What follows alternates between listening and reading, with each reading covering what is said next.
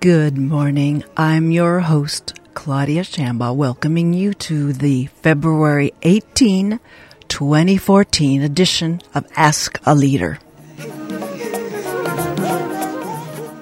My first guest will be Shirley Grindle, local campaign finance activist extraordinaire.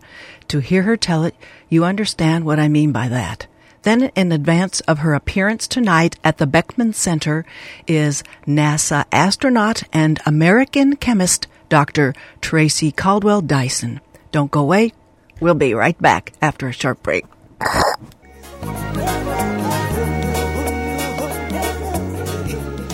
Welcome, everybody, back to Ask a Leader. My first guest is Shirley Grindle, Orange County campaign reform activist, campaign finance reform activist. She completed an aeronautical engineering degree from UCLA in 1956, the only female engineer in that graduating class.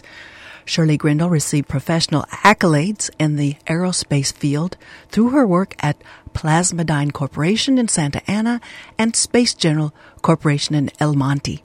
She gained a very good vantage point on the workings of government while serving on the Orange County Planning Commission from 1973 to 1976, two years of which she was the first female to serve as chair. She was the author of the Orange County uh, Planning, uh, Orange County Finance Reform Ordinance known as Tin Cup. Time is now clean up politics. The Tin Cup was adopted by initiative in December 1978.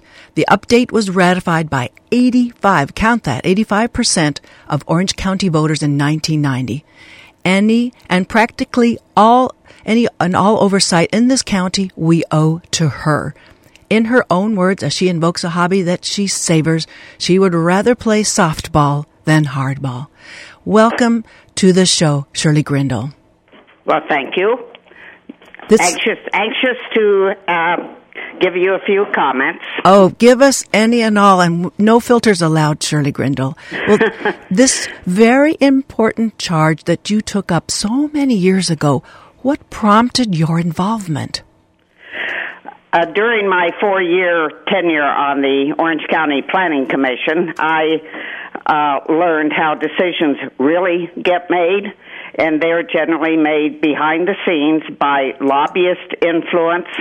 And at that time, um, there were no contribution limits on uh, campaign contributions. And so a certain lobbyist um, who are no longer with us at this time. Um, they literally funded some of the supervisors' campaigns. I remember one prominent lobbyist loaned a supervisor fifty thousand dollars uh, to run for office. At that time, campaigns were costing around that much. Uh, so that gave this lobbyist tremendous influence.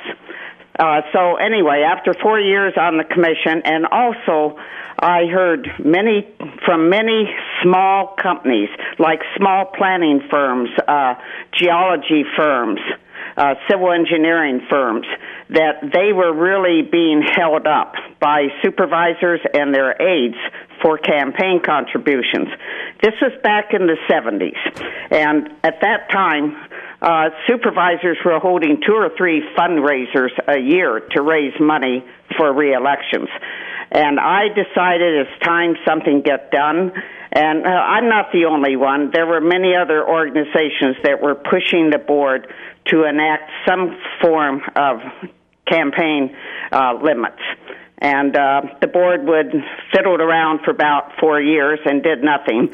And that's when I hit the scene, and I resigned from the Planning Commission and established a, a group of 35 people, and we went out we wrote in a, a an ordinance and we went out and did the county's first initiative, the first county-wide initiative. A lot of hard work, but because we qualified that measure for the ballot, the Board of Supervisors cannot um, weaken that ordinance or do away with it without voter approval. Well, I think I, I don't want to, you to dismiss the importance of your own singular role. It's your longevity and your your major profile in this. Like that's where I first I first knew about you because of the editorials that you were contributing in the the local press about uh, backsliding on uh, some of these kinds of advances in campaign finance reform. So, uh, and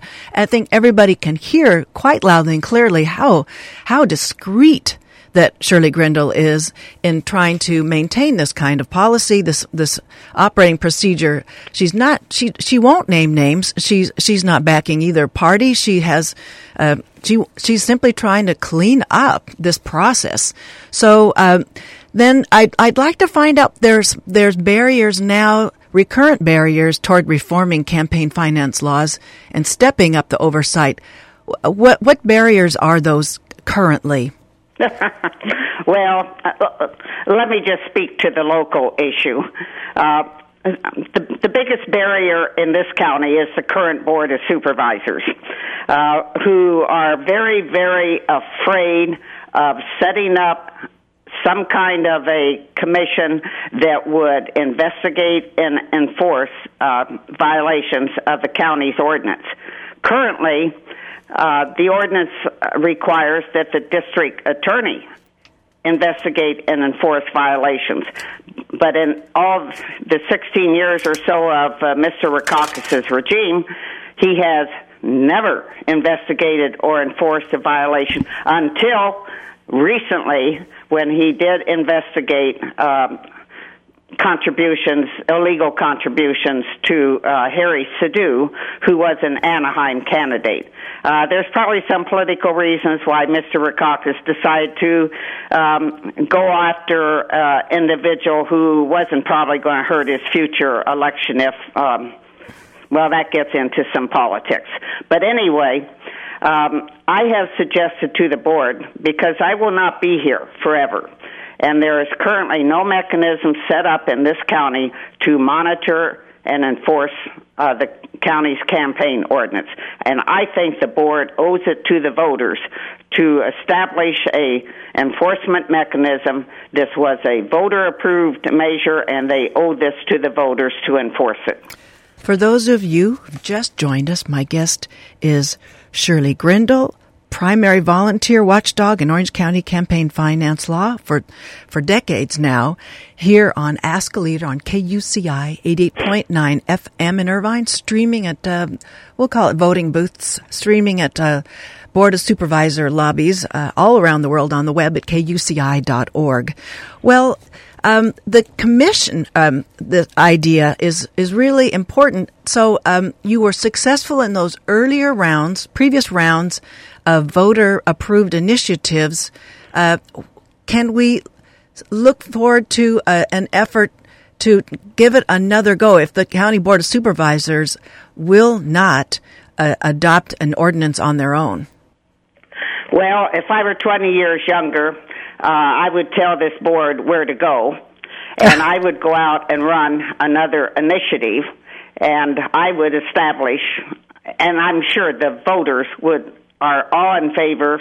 The majority of the voters would very much like to see uh, the county's Tin Cup ordinance continue and be enforced. And I would run an initiative that would set up a commission that would monitor, enforce, uh, and enforce the um, county's ordinance. Um, now, I'm not 20 years younger, and so I'm not going to do that. I don't know what's going to happen. Uh, it depends um, probably who's going to be uh, the next district attorney.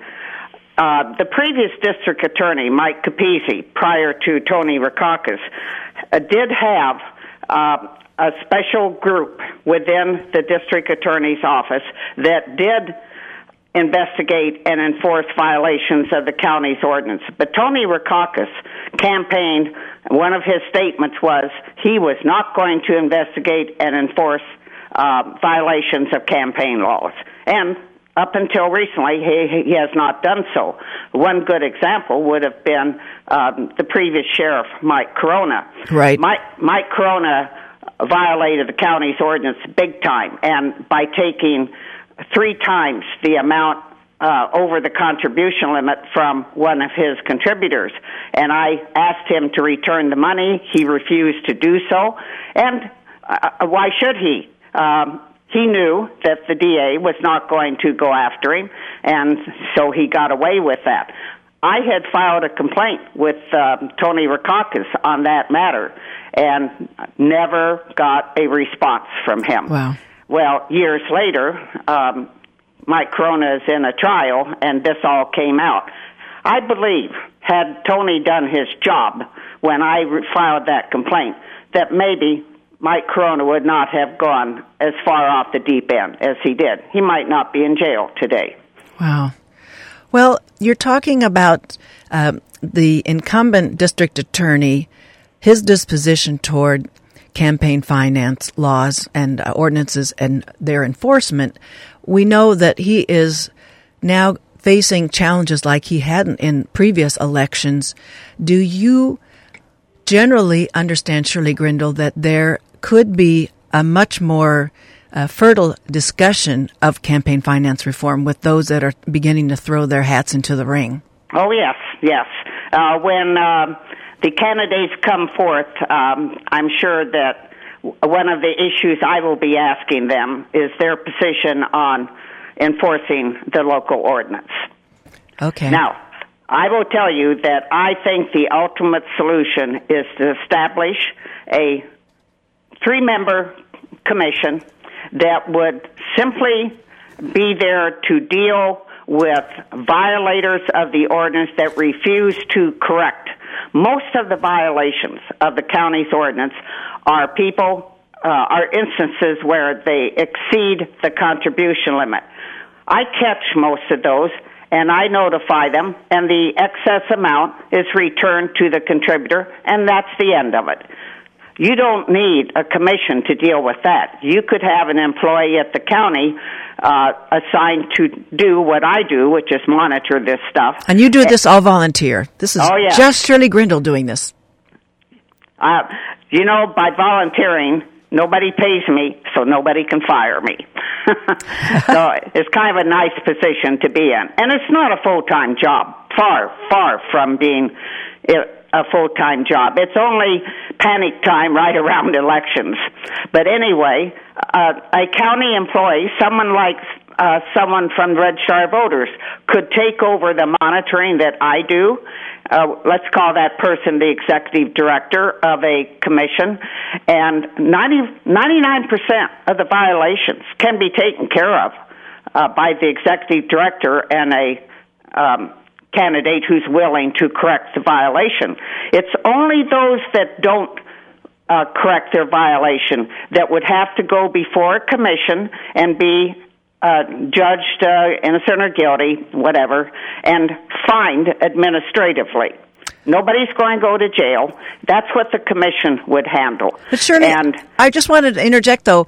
Wouldn't many of these transgressions go away because of the existence of a formalized oversight. That's exactly what I was going to say. The chances are that you would get recalcitrant violators who didn't want to correct their violation with a commission um, where public uh, meetings can be held. Uh, they don't want to go there. They don't want that publicity.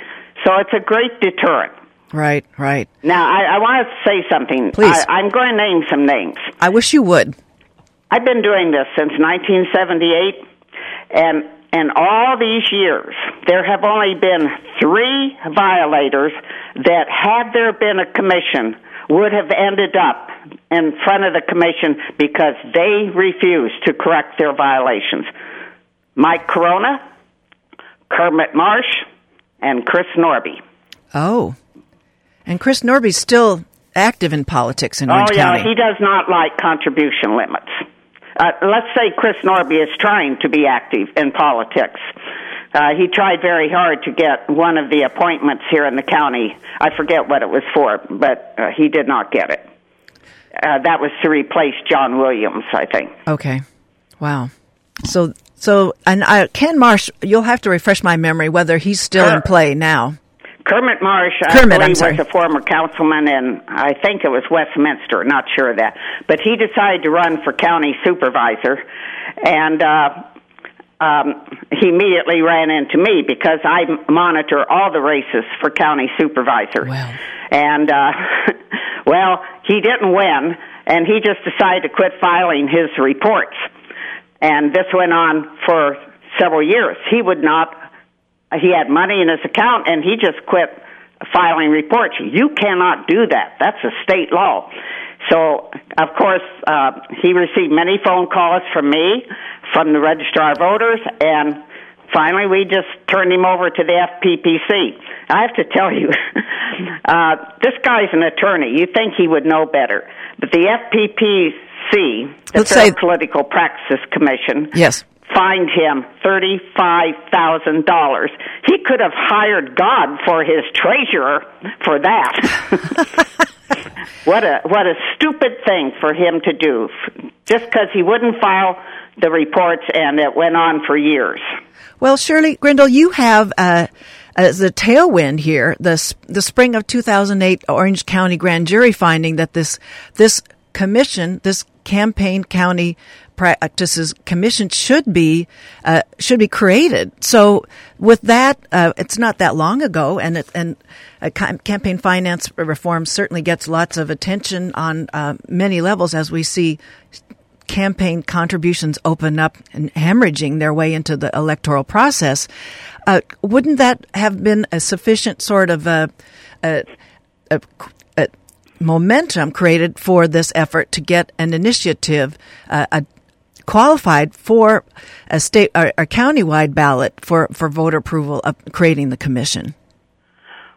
Well, you know, uh, the problem is that the um, the board members that are down there now, they're really afraid of appointing a commission. They they come up with all these crazy reasons, but you know, all the major counties in California, Yes.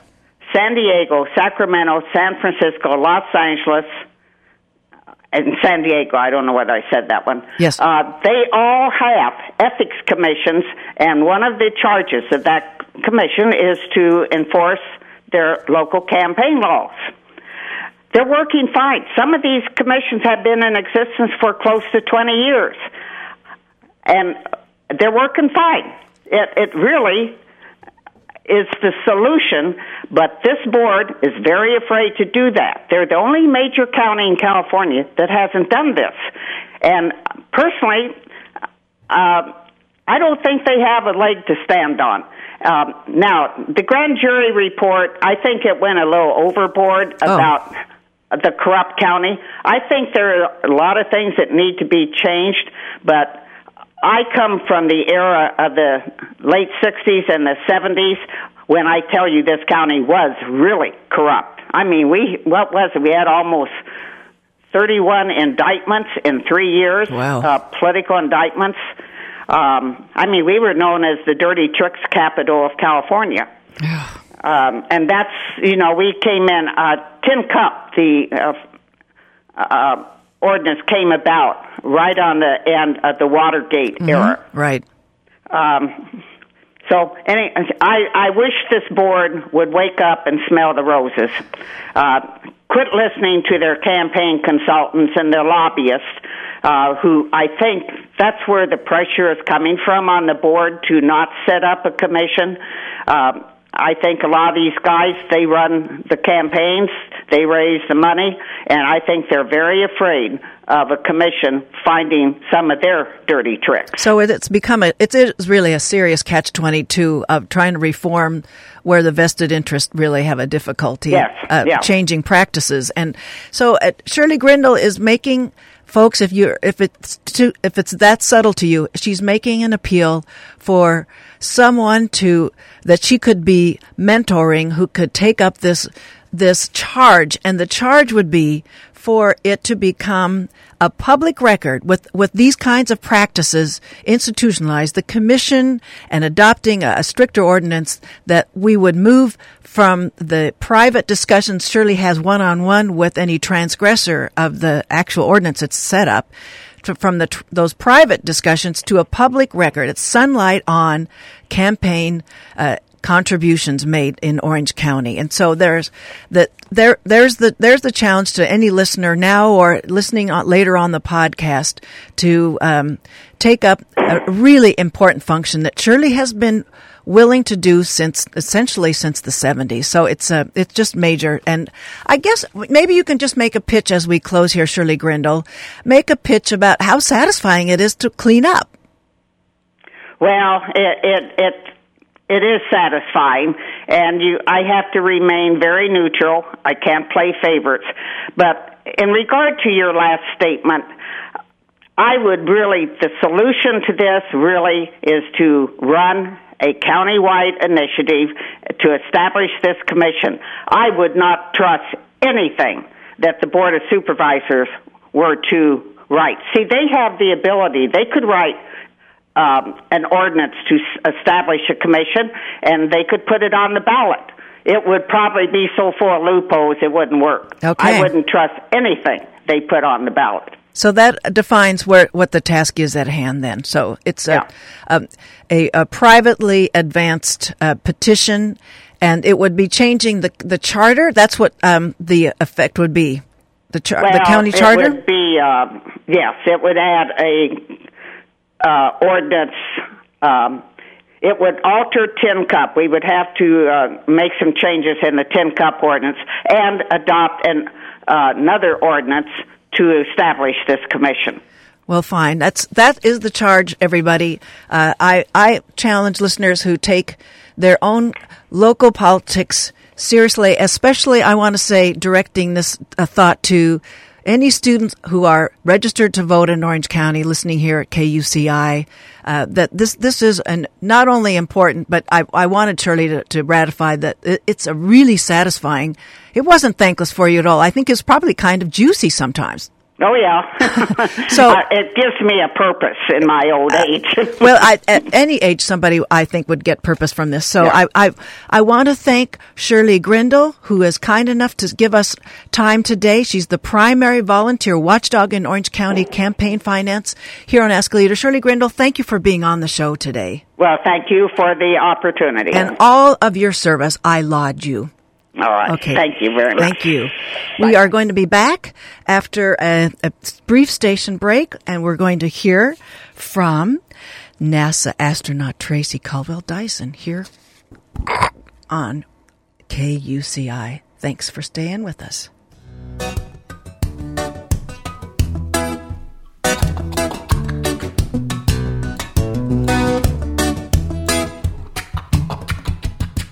Welcome back to Ask a Leader. My next guest is NASA astronaut Dr. Tracy Caldwell Dyson, who will be giving a talk at UCI's Beckman Center here in Irvine, about which I'll give more details later. Native to Southern California, Tracy earned her undergraduate degree in chemistry at Cal State Fullerton University, her PhD at the University of California, Davis, and completed postdoctorate research here at UCI with Barbara Finlayson Pitts and John Hemminger.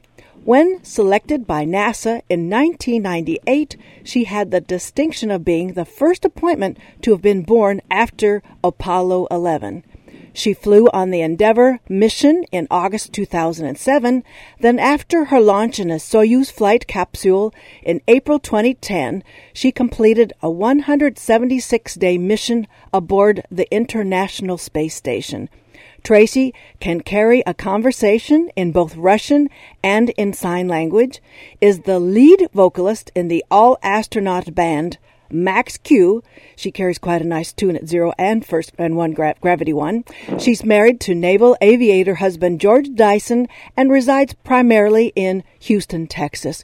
Welcome to Ask a Leader, Dr. Tracy Caldwell Dyson. Claudia, thank you so much for that gracious introduction. Please, it is certainly a treat to have you on. Well, certainly all of we civilians have a multitude of questions for a rarefied profession such as yours.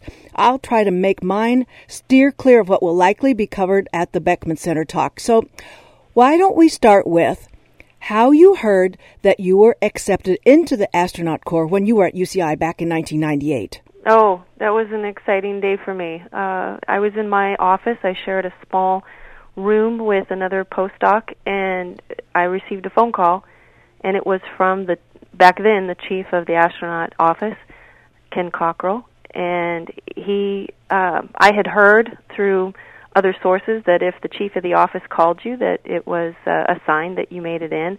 So I was quite astonished when I heard his voice, and um, he's tried to make small talk with me on the telephone and asking me about my truck and and um how everything was going here in California and um and then he asked me if I would be uh if I was interested in in coming to work at NASA as an astronaut and I started hyperventilating and I couldn't finish the conversation. I um I really I was I was astonished and um I was uh I was in shock that that I was getting this opportunity. And so he said calmly, like any naval avi- aviator would, he said, "You know, how about uh, how about I give you a call right back?" And and so he had to he had to give me a few minutes, and and it was right after that I hung up the phone, and then I went screaming through the hallway all the way up to the the floor where our laboratory was and the other researchers in my group and I just let it all go and yelled I made it I made it I made it. And as we were all celebrating and trying to catch our breath I remembered oh no he, he's calling. I got to go back to the phone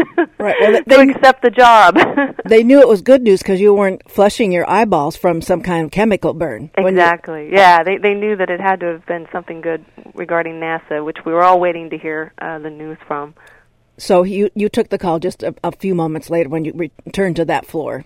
Absolutely, and and the funny part about that was after he um, after he gave me all of the details that I needed to know after accepting the position, he then said, "Well, oh, there's one more thing, Tracy. Uh, oh. Uh, in 24 hours, there'll be a press release that will go out with your name and the rest of your classmates' names. And until then, we'd like you to limit the news to just your immediate family."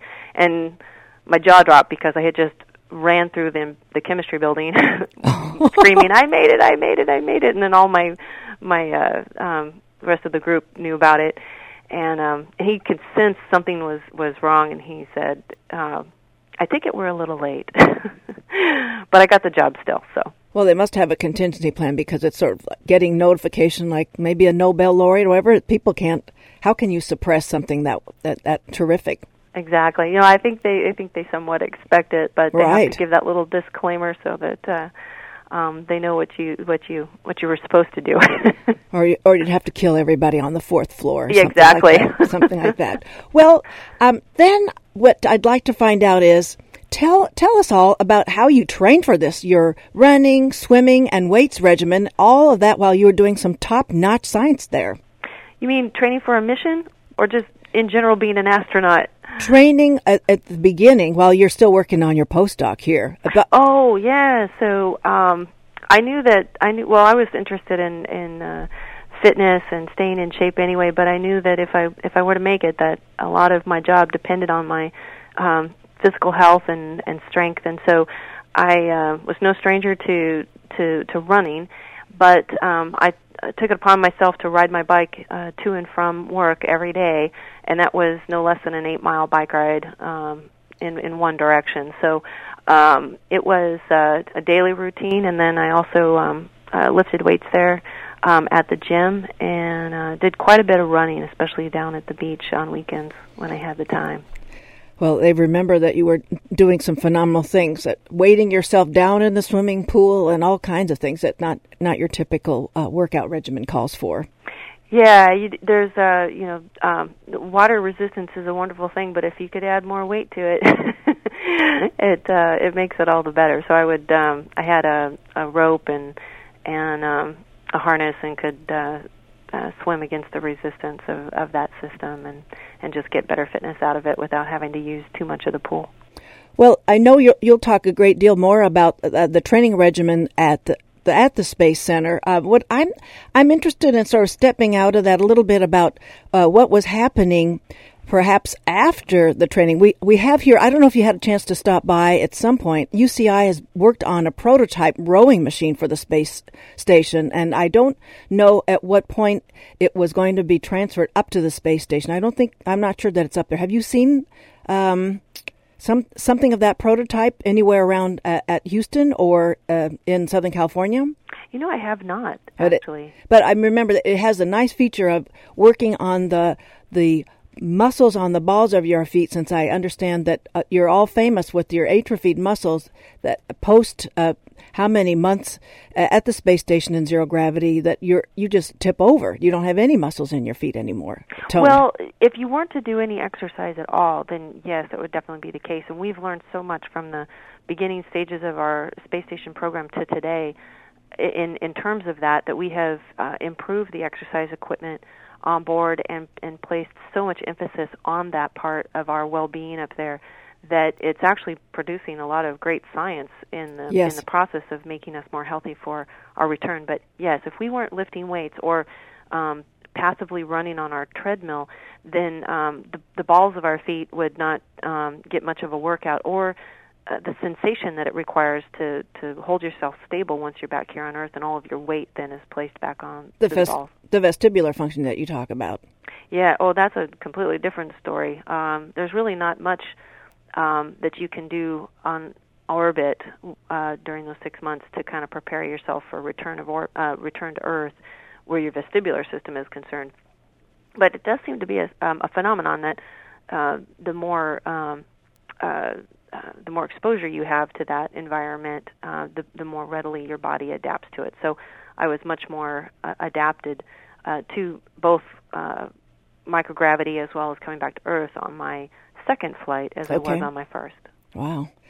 Well, and I and when you did return, uh, how I mean, since bone density and muscle muscle tone and muscle mass are all heavily affected, were were you able to gain back your uh, in um, I don't know in a, in a, number of fronts, chemically, physiologically, uh, and, and, anatomically. Though, uh, were you able to get your your bone density back to uh, what a thirty something, forty something would uh, expect to have?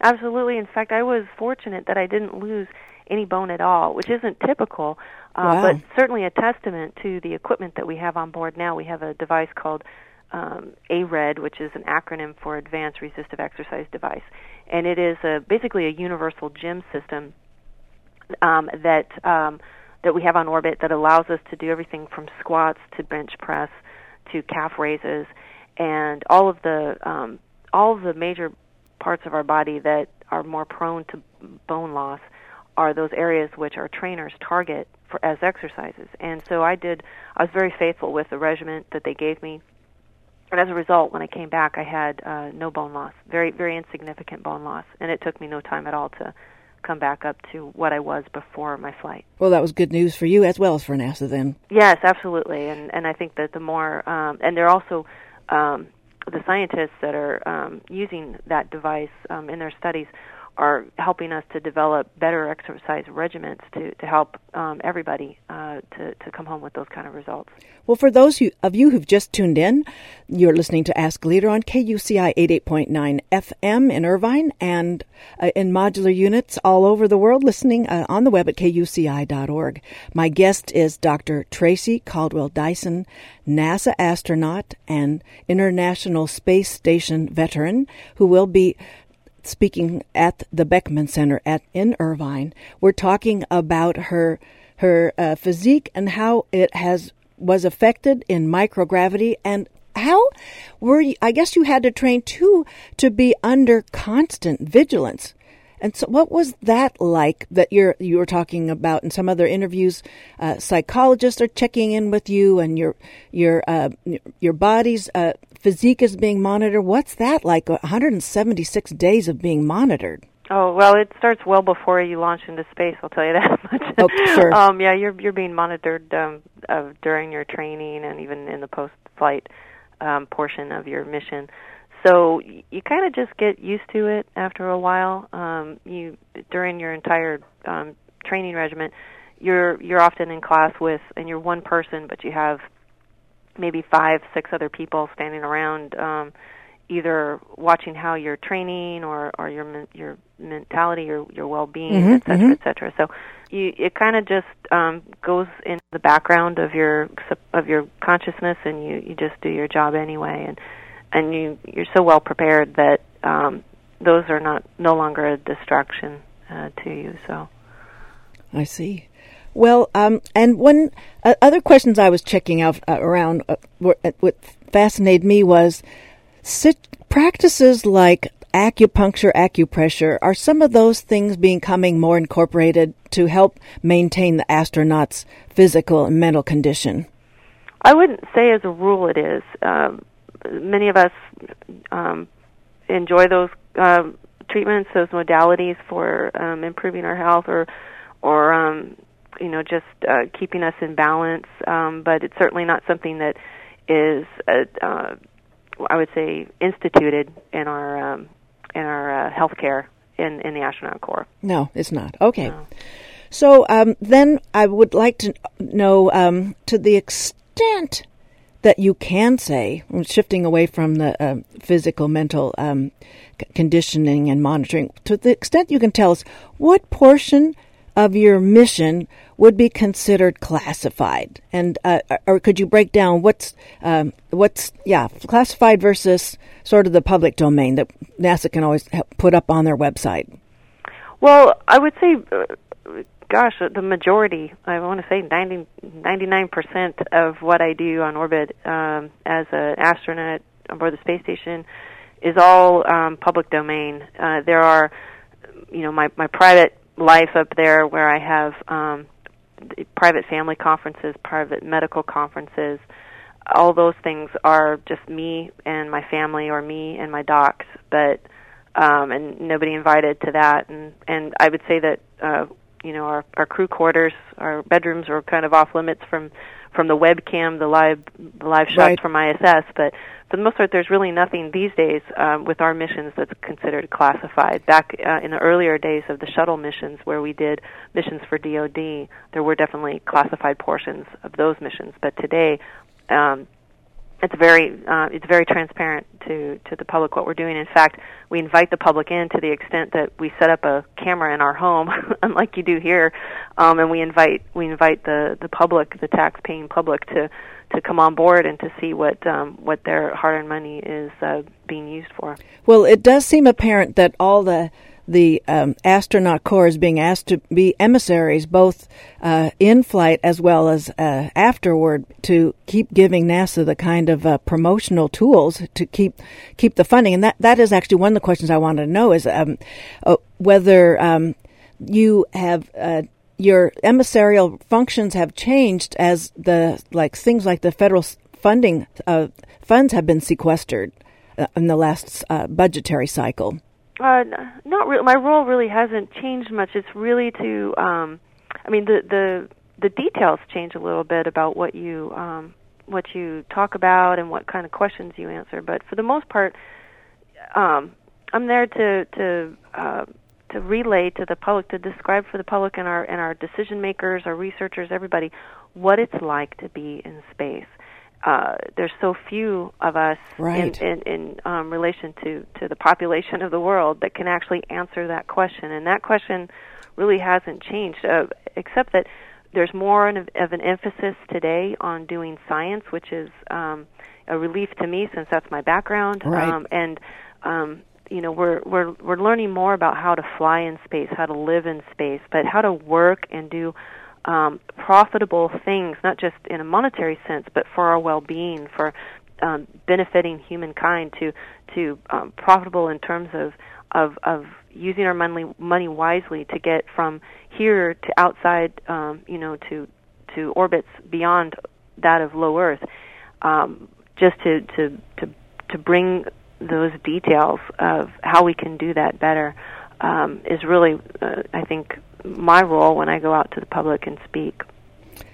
And um, I'm noticing uh, when you're talking about uh, a low Earth orbit, then I, then the role that you see NASA having from here on is it's the or the International Space Station. It's is is what, what portion do you attribute it to being uh, maintenance of planet Earth versus leapfrogging uh, space exploration beyond?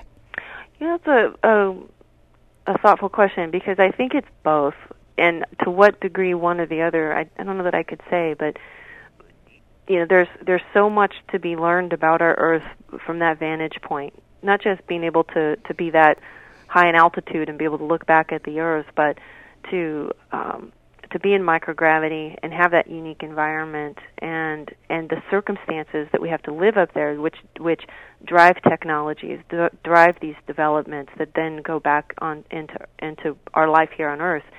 Um, that's just as important, um, especially right now as we're learning how to get off of the surface of the Earth into space. We we we can't do it as readily yet as we do as um, with air travel, which everyone can enjoy. So we really need to to do this in order to look back at our own planet and say how can we make it better. But you know, there, there's exploration in the hearts of humans, regardless of what country you come from. And in order to learn more about this single planet that we inhabit, we do need to get beyond um, our own atmosphere and to go explore those things. But we need to do it timely, and we need to do it, you know, with a lot of smarts. And that's why the ISS, the International Space Station, where it is today, is in the perfect location as we begin to learn more about how our bodies and materials and our technologies um, behave in this environment before we commit ourselves to going further than we're ready to go right now. Right, and uh, there are there's the subsequent International Space Station launches launches to the station are as they're contemplated. There that Scott Kelly's going to be up there for he'll be one of the first to be up there for a full year. So it's uh, are you in are you scheduled to go back up to the space station? Uh, right now, not that I know of. I'm busy um, at the moment. Um, uh, supporting the space station and teaching our uh, our newer astronauts um, uh, the the the ropes so that they can be prepared to go up there for their mission. And I'm also getting to spend some time with my husband. Right, get reacquainted. So, and what? So you're going back to some of your earlier roles of speaking from the space, from the from the ground control to the uh, the space station uh, mission specialists. I I do some of that, but I actually right now are work am working more behind the scenes, and so I've been spending a couple of years since my return from my mission uh, basically organizing the space station. Mm-hmm. I, I led a team of people from NASA uh, to um, to improve the stowage situation and the car- the transfer of cargo from these commercial ships uh, to the space station. Kind of a logistics uh, yes. uh, sort of project, but because I lived there, I was able to uh, uh, direct the teams in, in in a more efficient way to um, to handle the the large amounts of co- cargo that were coming on board the space station with the limited amount of room that we had to keep it, and then just the flow of of keeping uh, supplies uh, coming in and then um, being uh, removed from the space station, whether as trash or as returned items to the ground. And then we um, have a new set of uh, astronauts that have been selected, astronaut candidates as they're called right now. Yes. And they're going through all sorts of elementary um, phases of their training, and so I'm there to help them uh, right now, namely with uh, spacewalking. Uh, they're all getting geared up to do that general training, and um, I'm just helping to bring the experience I had from orbit uh, into uh, their training at the Neutral Buoyancy Lab in Houston. Well, with your 22 plus hours uh, in the in the spacewalking, you, um, it's called the extravehicular activity, the EVAs. That you you will have a lot to tell them. I, I um, so we'll go back to that.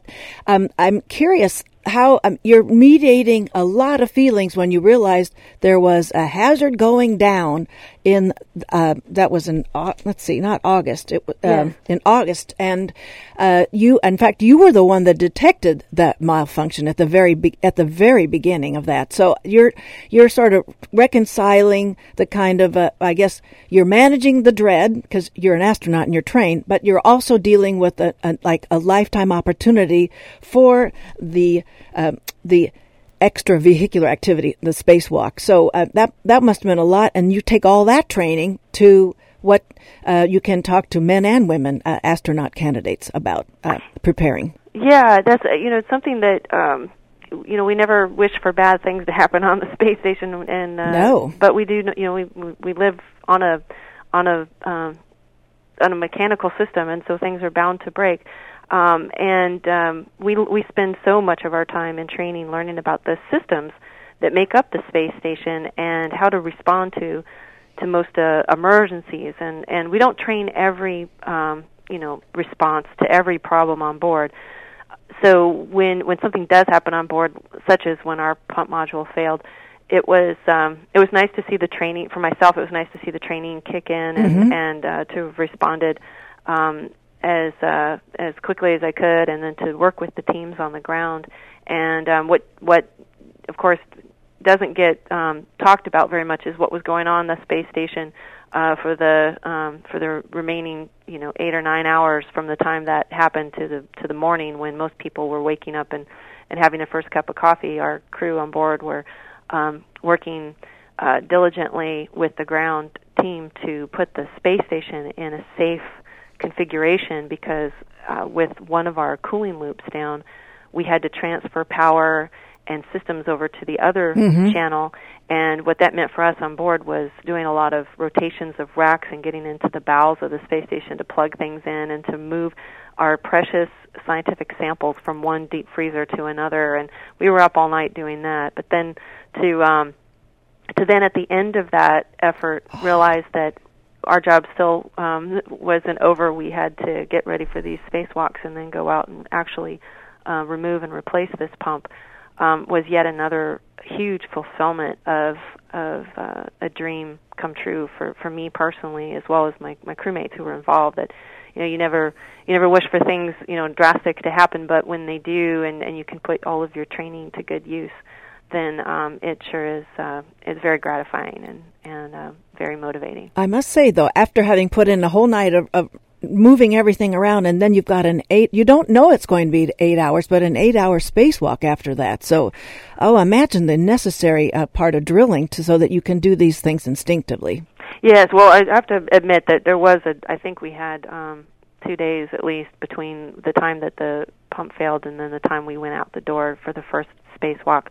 But um, so we did have a little bit of rest. Um, but still, your adrenaline's pumping, and, Oof. and all you can think about is the fact that if that other pump decides to go, then you- you're you, you've got no cooling to the space station kind of situation, and so um, you you no longer are um, thinking about being tired or hungry or anything like that. You're just looking to get the job done. Surviving. Wow, that's phenomenal. Well, I guess what I'd like to do is close with it's a really a, a, a very expansive question.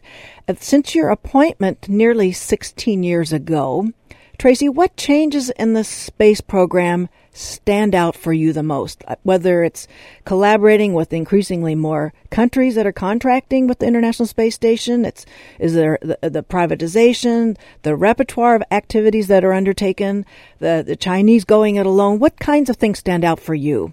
Okay, you, pretty much uh, said it all there. I think when I became an astronaut, when I was a when I was a postdoc, and I had uh, at Irvine, and I had submitted my application to NASA, and was at that time waiting to hear from them.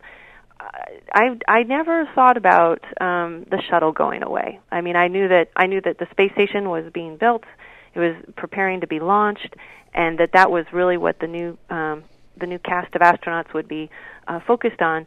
But I don't think that I never I ever really thought much about our shuttle, our precious shuttle system ever going away. And so I think that as I as I progressed in my career, having to say goodbye to to our shuttles, um, that was a that was a, a, a mo- monumental um, part of what I thought was going to be a long career. Having to say goodbye um, was rather emotional and surprising. And then I think uh, yes, definitely the the the realization of of um, our world cooperation, our international partners. That's watching that development throughout my career has been a really um, motivating part of the job. It was so difficult in the beginning, as as it is with any you know new roommate, basically.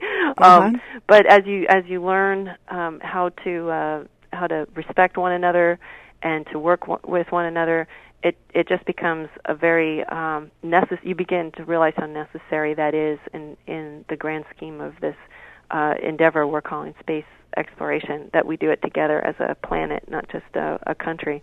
And then certainly, uh, most recently, it's been the commercialization of space and NASA's role in that. Um, you know, we we always talk about going to Moon and Mars, um, and I guess that was the the necessary part about saying goodbye to the shuttle was being able to for NASA to move on uh, out of low Earth orbit to go do those um, those harder things, and then bring in um, welcoming the commercial companies to learn what we know and to keep uh, keep the efforts going here in low Earth orbit to, to do the things that we can here closer to home. Well, I guess one last question um, that that global one is you were talking about training uh, astronaut candidates, and you're involved with the the uh, the freight that can come and go uh, between the launches at, to and from from back from the, the International Space Station. So, what advice do you give a a a, a new uh, mission specialist of what they can pack in the way of discretionary items? Oh, if, if they were going to the space station, right? Well, I would say pack light because you're not going to need much, and you're not going to have a whole lot of time to enjoy it because you're going to be working your tail off.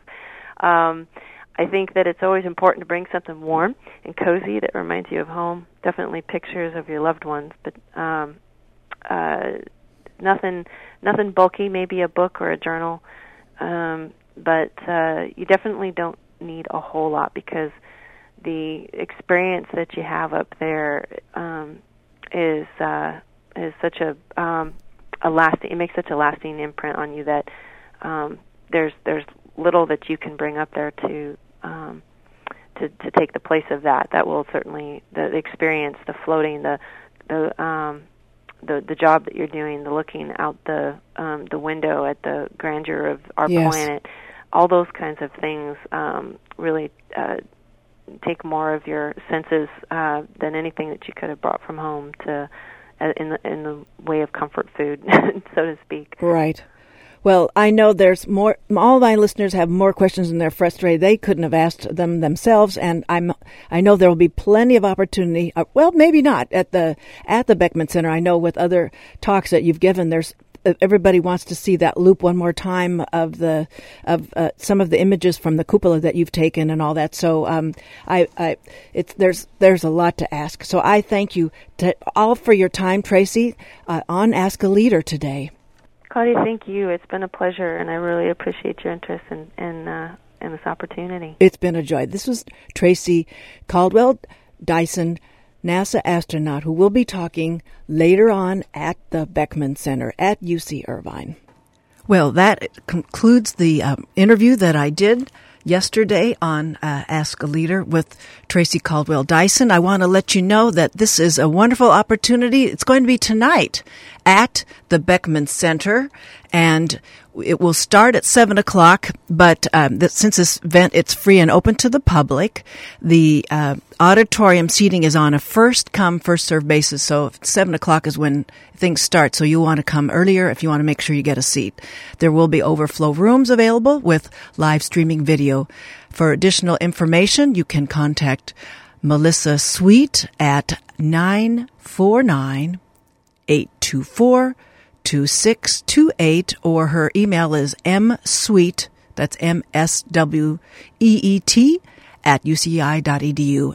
It's a wonderful opportunity for Orange County community, including uh, school-age kiddos from the age of 10 to see to see this astronaut Tracy Dyson, as well as there will be a NASA mobile driven to explore exhibit that'll be on hand. It's featuring a touchable moon rock not the toxic kind. That's this one's ready for ready for touching, and interactive mission displays for everyone to enjoy.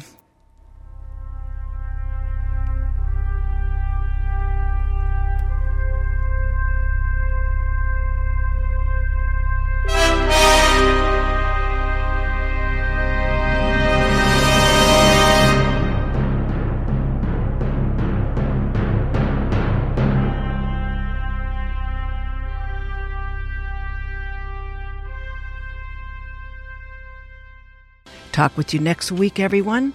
Thank you for joining us.